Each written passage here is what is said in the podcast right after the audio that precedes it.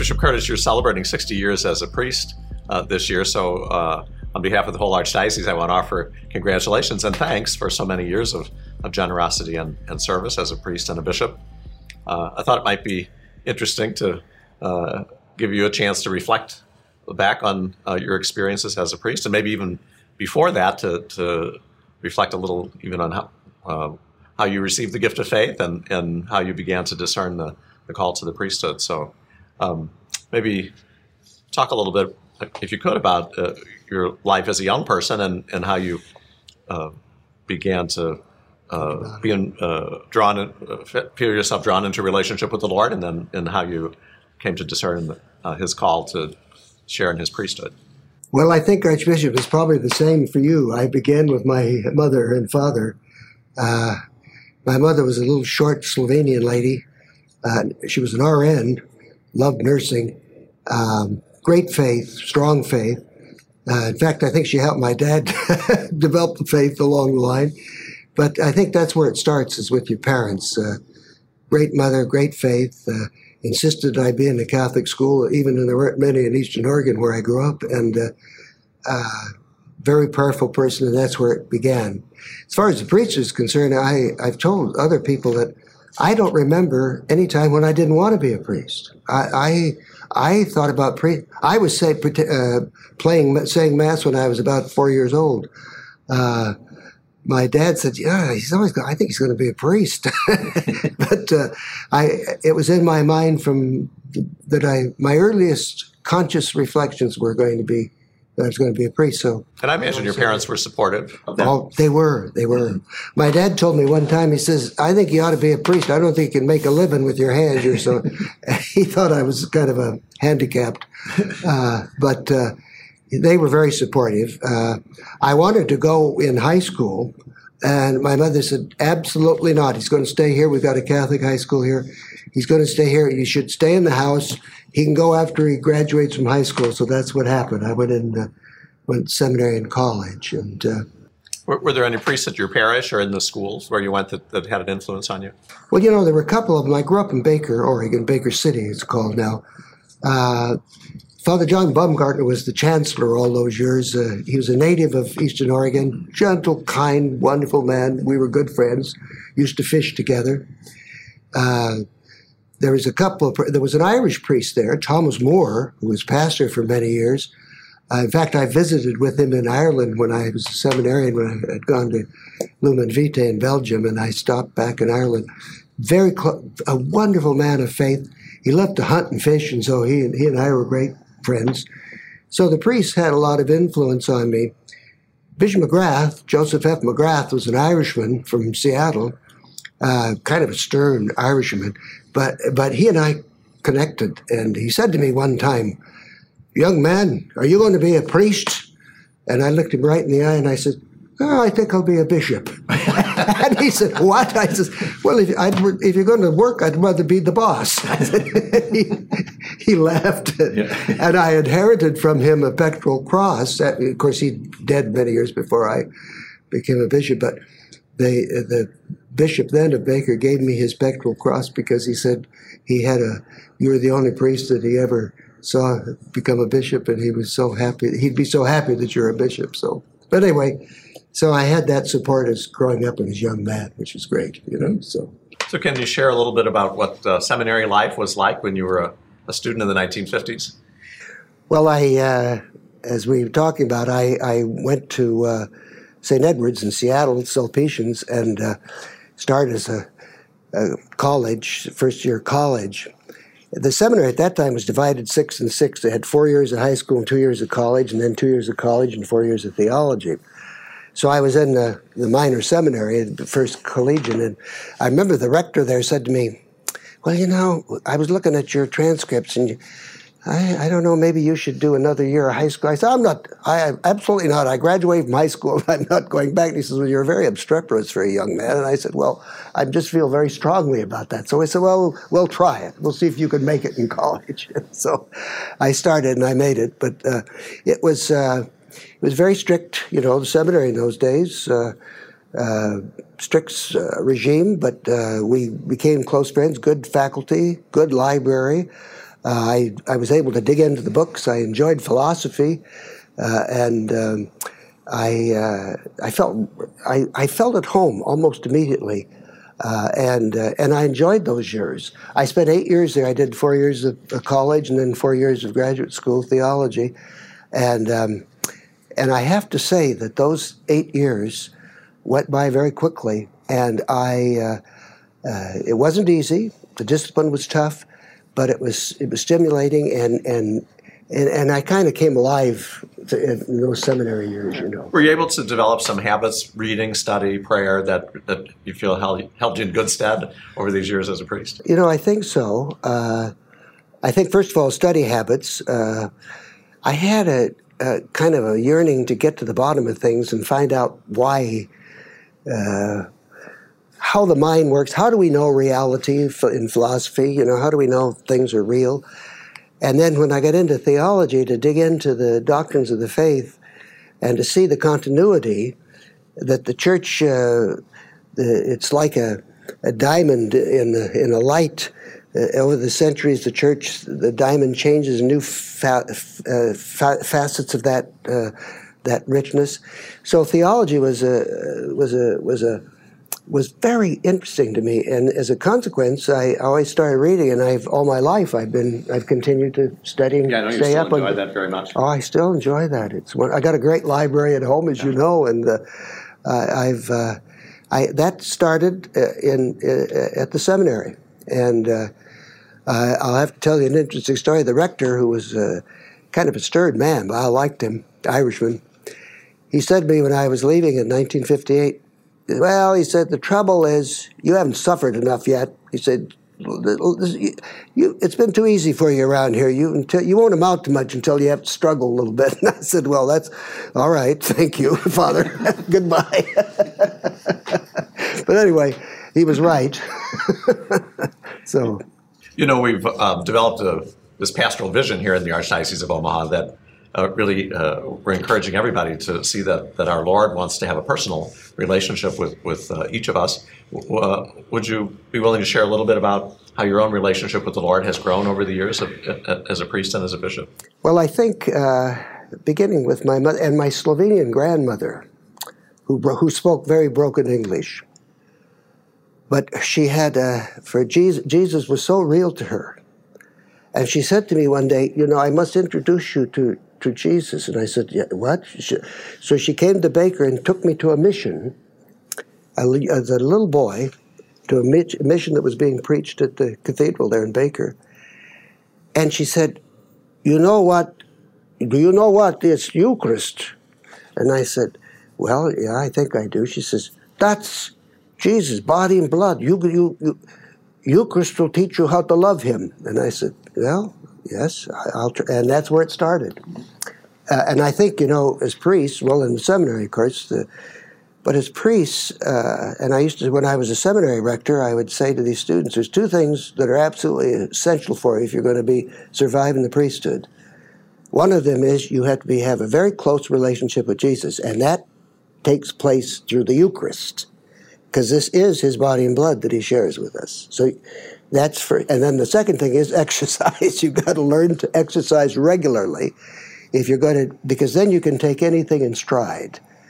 But uh, for me, that, that personal relationship with Jesus that began very at a very early age was developed uh, in the seminary because of the prayer life of the seminary and the, and the studies and then uh, afterwards, uh, I've continued to do that. I think uh, our prayer every day, especially contemplative, quiet prayer, some time with the Lord alone, uh, that's what develops our spiritual life. And, uh, and, and I think that's essential for us as priests and as bishops. God knows it's essential for us as bishops. yeah, I have the, a blessing, as, as, you do, to have a chapel in the house, and, and it's a great place to begin the, and end the day. And I, I wonderful wonderful. I have, I have that chapel in my home is just very, very important to me. And to have to be able to reserve the Blessed Sacrament there, have the Eucharist there. When I'm gone, I go in the winter for a couple of months. When I come back, the first thing I want to do is celebrate the Eucharist and reserve the Eucharist, so because my house is empty until the Lord is present there. You know, so. And I imagine in retirement, you've had the opportunity to have more leisure for prayer and, and reflection. That's the nice part. You know, when as you know, when you're active as the as the ordinary, as the archbishop, your your time is so restricted because you have so many things to do and so many appointments, and, and it's hard. But one of the nice things, there's two things that have happened since I retired that are very wonderful. One of them is that time that I have can spend time. In fact, he gets after me if I don't come in once in a while and visit him. But the other thing is to be able to get up in the morning, put on a pot of coffee, and go get the paper, and I don't have to be at the Chancery office or I don't have to be at a meeting in the morning. That is a very joyful experience for me.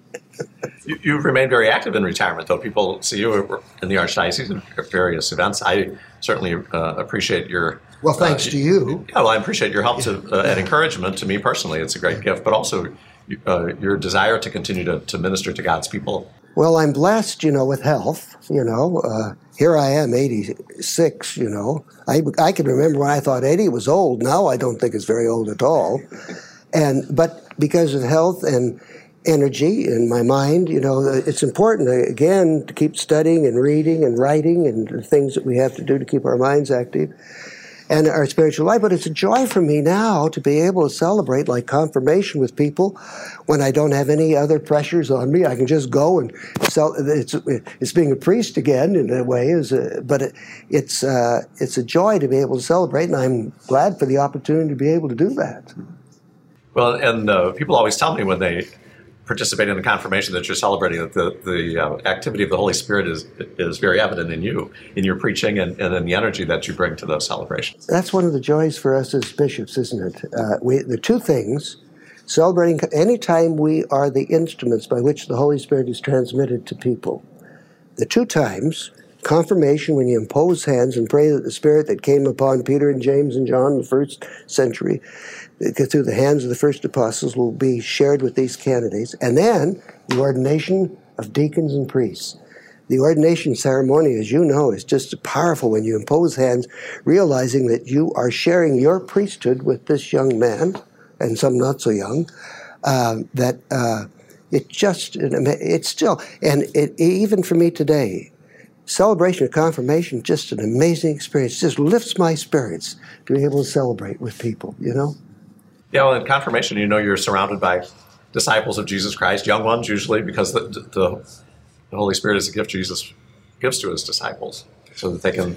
But you also know, but you, when we're talking to those kids, we're talking to everybody in that church. And what, I've had a number of older people tell me, it kind of renews the spirit in them when you celebrate with those young people, you know?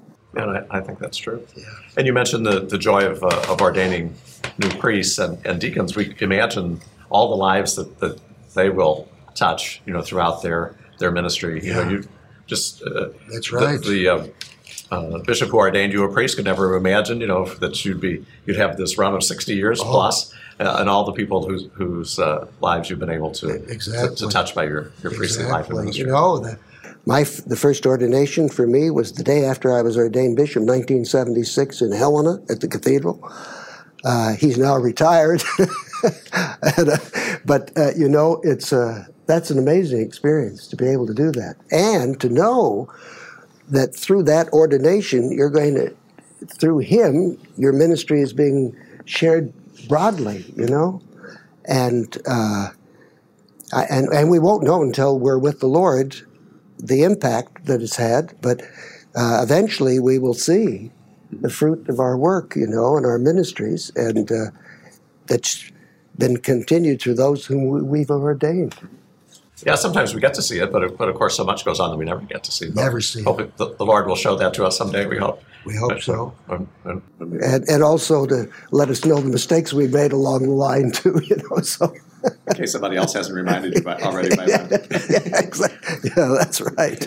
Yeah, when you're a bishop, you get reminded often about the mistakes you make. Yeah. As you know, we're blessed in this archdiocese with uh, wonderful seminarians and, and uh, a great young priest, uh, middle aged and older priests too, so we don't leave them out. But just we think about um, uh, the men who are in the seminary now and, and who are uh, ordained just uh, beginning their ministry. What would you say would be some uh, of the challenges that they might be facing would have been would be different from what you faced when you were a, a young priest? Well, yeah, the difference between 1958 and The world's turned now, a few times since I It's turned around a few times. Uh, I think the culture, the secular culture in which we live, uh, we're in a fast-paced kind of culture where you're busy, busy, busy, uh, and uh, you're caught up in in so many things. Uh, and it's it's it's. I think it's tough. It's tougher today because the faith isn't as anchored as it was when we were young priests, uh, where people uh, their lives they, they they lived in the same communities where they grew up so often, and there were the parish was kind of the center of their lives, and and uh, there was more stability. And uh, young people today, there's there's so many opportunities, and and, and their, their lives take so many different directions. They don't have this the the the the kind of stability that people, young people, when we were uh, young priests. So I think it's harder. I think it's harder in a way to be people of faith today than it was in the past. On the other hand, one of the things I've noticed, both in our seminarians and in young college students that we, we encounter, those who recognize the emptiness of their lives and the emptiness of the culture without some kind of faith without something to hold on to. And they begin to take another look. Some of them that have left the church begin to take another look at the church and see, well, is this the church that Jesus began? Is he really who he says he is? Is he Son of God made man? Has he come to help prepare us for union with? What's my destiny? Uh, what do I want? What am I going to do with my life? I need I need to anchor. So there's I think there's greater opportunity. I think we're going to have better Catholics and stronger priests coming than we did in the past, although there are going to be fewer of them. Because you have to make the decision and you have to go with it. And so I think uh, I, am hopeful about the future. I'm hopeful. Gee, look at our seminarians. Look at the people you've ordained the last few years. Just marvelous people, marvelous young men. The lay leaders that we have we have so many laity now that are taking responsibility for the life of the church. This new evangelization, you know, inviting people to come and see what we've got. You know, take a look at the church. You know, we've been around here for 2,000 years where there's something going, something's happening that's good. I think that's, I think that, that uh, in some ways, when we were young priests, it was less of a challenge. It's more of a challenge now for young people. But once they recognize their hunger and their emptiness and the need for God, then I think we're going to have some very good, strong people. Well, I think we find, you know, as we in, uh, invite people to uh, understand what evangelization means and what it means for them both to be drawn to Jesus, but then to, to share him with others, uh, we, we see people getting excited about that. And we know the Holy Spirit's equipping them uh, these days, just as in the early church. Uh, yes, I agree with you, though. I think there, there's uh, uh, certainly challenges these days, but also we see people responding in a very generous and powerful way. You know, uh, I, I was ordained in 1958, which is 60 years, four years before the beginning of the Second Vatican Council. And I lived through the council and read all those documents. But one of the great changes, one of the advantages of Vatican II, was that when I was ordained in 58, the priests were the we did most everything ourselves. You know, there were a lot of us, a lot of priests, and the Vatican Council began to put the emphasis on the, the, the baptized. That you're call, all of us, everybody who's baptized is called to be part of the church and, and to share their faith. And invited all these lay ministries began to develop after the beginning after the second vatican council and that's a wonderful positive development in the life of the church i think in some ways we priests and we bishops are more supported today by the laity than we ever were when when i was ordained and i think that's a great advantage and and I see it here in the archdiocese. You have we have so many marvelous lay people willing to help us with the mission, to help you. Uh, we've got uh, young people now beginning to take a look at priesthood and religious life. There's going to be fewer of them, I think, but they're going to be they're going to know how to work with people. The church is going to be, I think our parishes are going to be stronger. I think the archdiocese is going to be stronger in the future because what's happened, even though we may not have the same numbers of Catholics, active Catholics, as we did when I was first ordained. You know, when I, you know, everybody went to Mass. You know, you just automatically went to Mass when I was ordained. Uh, I, I could have more no more said to my dad, "Oh, I'm I'm not going to mass today," than fly a kite. You know, I'd he'd, I'd learned very soon that, that but but I think that uh, people have to make decisions now. They have to decide what they're going to follow. What is their life going to be like? How do they want to live? What's going to help them be happy and satisfied? And they find out after a while that what the world offers them in the long run is not going to satisfy them.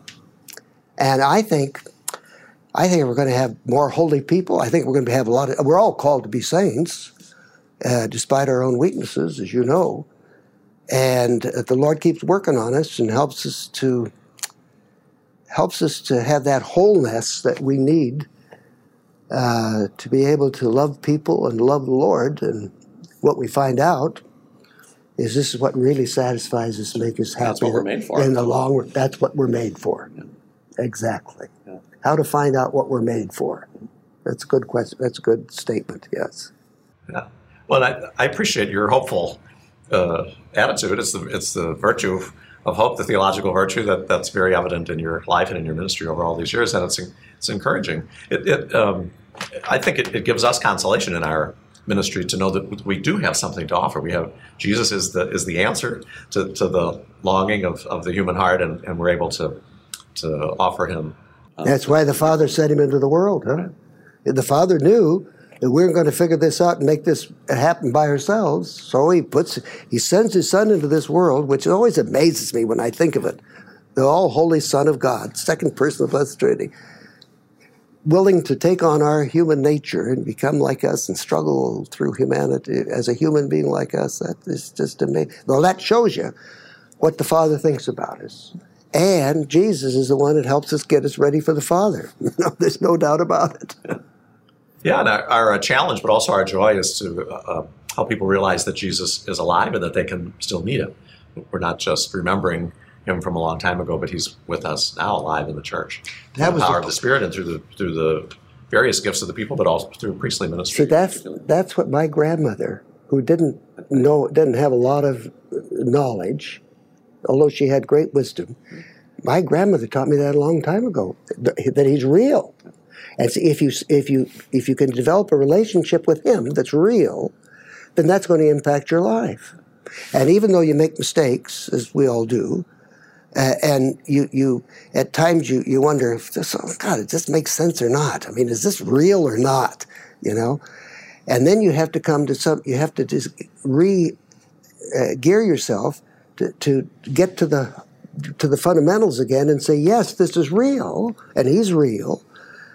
And he begins to have, he begins to set up a relationship, a love relationship, which is really interesting because as you and I know, he can be a tough taskmaster sometimes when he want, you know, he's pushing us. He keeps pushing us to be what he wants us to be, and it's not always easy.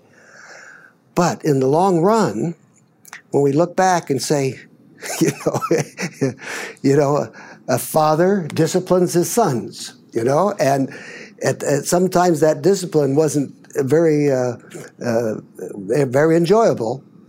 But in the long run, the way he disciplines us and brings us around and makes us do what he wants us to do. And then we say, oh God, thank God. Well, I look back on 60 years, happy, wonderful, fulfilled years. I'm so glad that he pushed me. I am too. we both are. I know we are. I know we are. We share that same reality. Yeah. Well, you mentioned that you're 86. You're, you're not shy about about your age. You, no. you enjoy good health and, and uh, uh, still in active ministry. You, um, are I think I can say this uh, uh, respectfully, you're one of the senior members of this, uh, of our Catholic community. Now, do, do you have any words of encouragement that you want to offer to other people who are uh, kind of at the same point in, in life, able to look back on, on a vocation?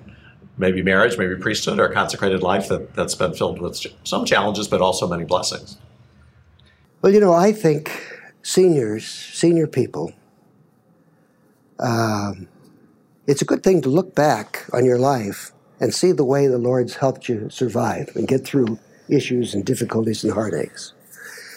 But the, but at, it's also important to stay very focused and to stay very happy, to realize it's wonderful to have the experience that we have, that the people that have come into our lives, and we've had losses, all of us.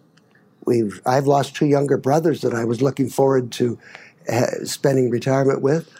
You have losses in your life, and, and things have gone wrong in your life. But rather than focus on the mistakes, what's important is to focus on the good things that have happened to you and the way the Lord is present to you, and He wants you to be have a sense of fulfillment and happiness. I think we senior people ought to be the happiest people in the world because of what the Lord has done in our lives. And even with the debilities and the sicknesses and the illnesses that we have, and the gradual letting go that we have to go through. But if you have that sense that the Lord has walked with you and He's continuing to walk with you, then life should you should rejoice that you've had the experience that you had, and you should enjoy life and be happy for what you've got now. Happiness, joy. it's very evident. It, Fruit of the Spirit. Fruits of the Spirit, huh? So maybe we can kind of look at the other end of the spectrum. How we um, uh, so blessed in this archdiocese with with uh, many young people engaged in the life of the church through our schools and other programs. As as you um, uh, look on them with great fondness and, and hope, what what kind of encouragement would you give to young men and women who are um, just coming into adulthood? Well, you know, I think everybody has to search. You have to ask questions. One of the things I've been saying lately con- in the confirmations is, is you know, along the line, there's going to be a lot of questions come into your mind.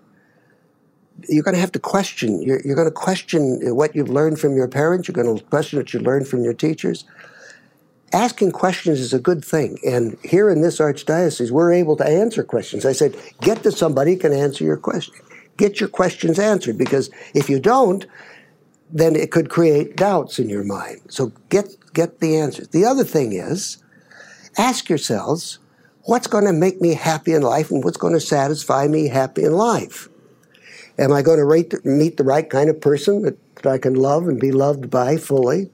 Am I going to have the kind of job or ex- working experience that's going to be good for me? Am I going to have the kind of environment? Do I have enough resources to be able to live a decent life?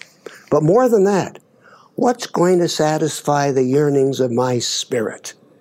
my hunger for truth and my hunger for love and my hunger for beauty. What is going to satisfy that? Ask yourself those questions. And when you do, you're going to discover that the only one who can answer that is the Lord Himself. And once you figure that out, then life is much more enjoyable and happy. So, young people, ask your questions, get answers, struggle, but figure out for yourselves eventually what's going to help you be happy, and what's going to fulfill your life in the long run? That's the question. Well, once again, congratulations on 60 years of priestly life and ministry, and uh, thanks for, for sharing these uh, thoughts and memories and, and hopes. Uh, I uh, promise to pray for you and, and count on your prayers. I know you do, but I want to tell you that one of the reasons that I'm having very happy years these now is because of you. My relationship with you and the support you've given me as an old guy that's uh, is still trying to help, you know, I appreciate that. Appreciate this archdiocese. Yeah, well, I, am getting older myself, but every year when I have a birthday, I try to catch up with you. You have another one, and, and kind of get ahead of me. But uh, anyway, th- thanks very much. God bless you. Thank you. Thank you for listening to The Shepherd's Voice, a podcast of the Archdiocese of Omaha. For more information, visit archomaha.org slash podcast.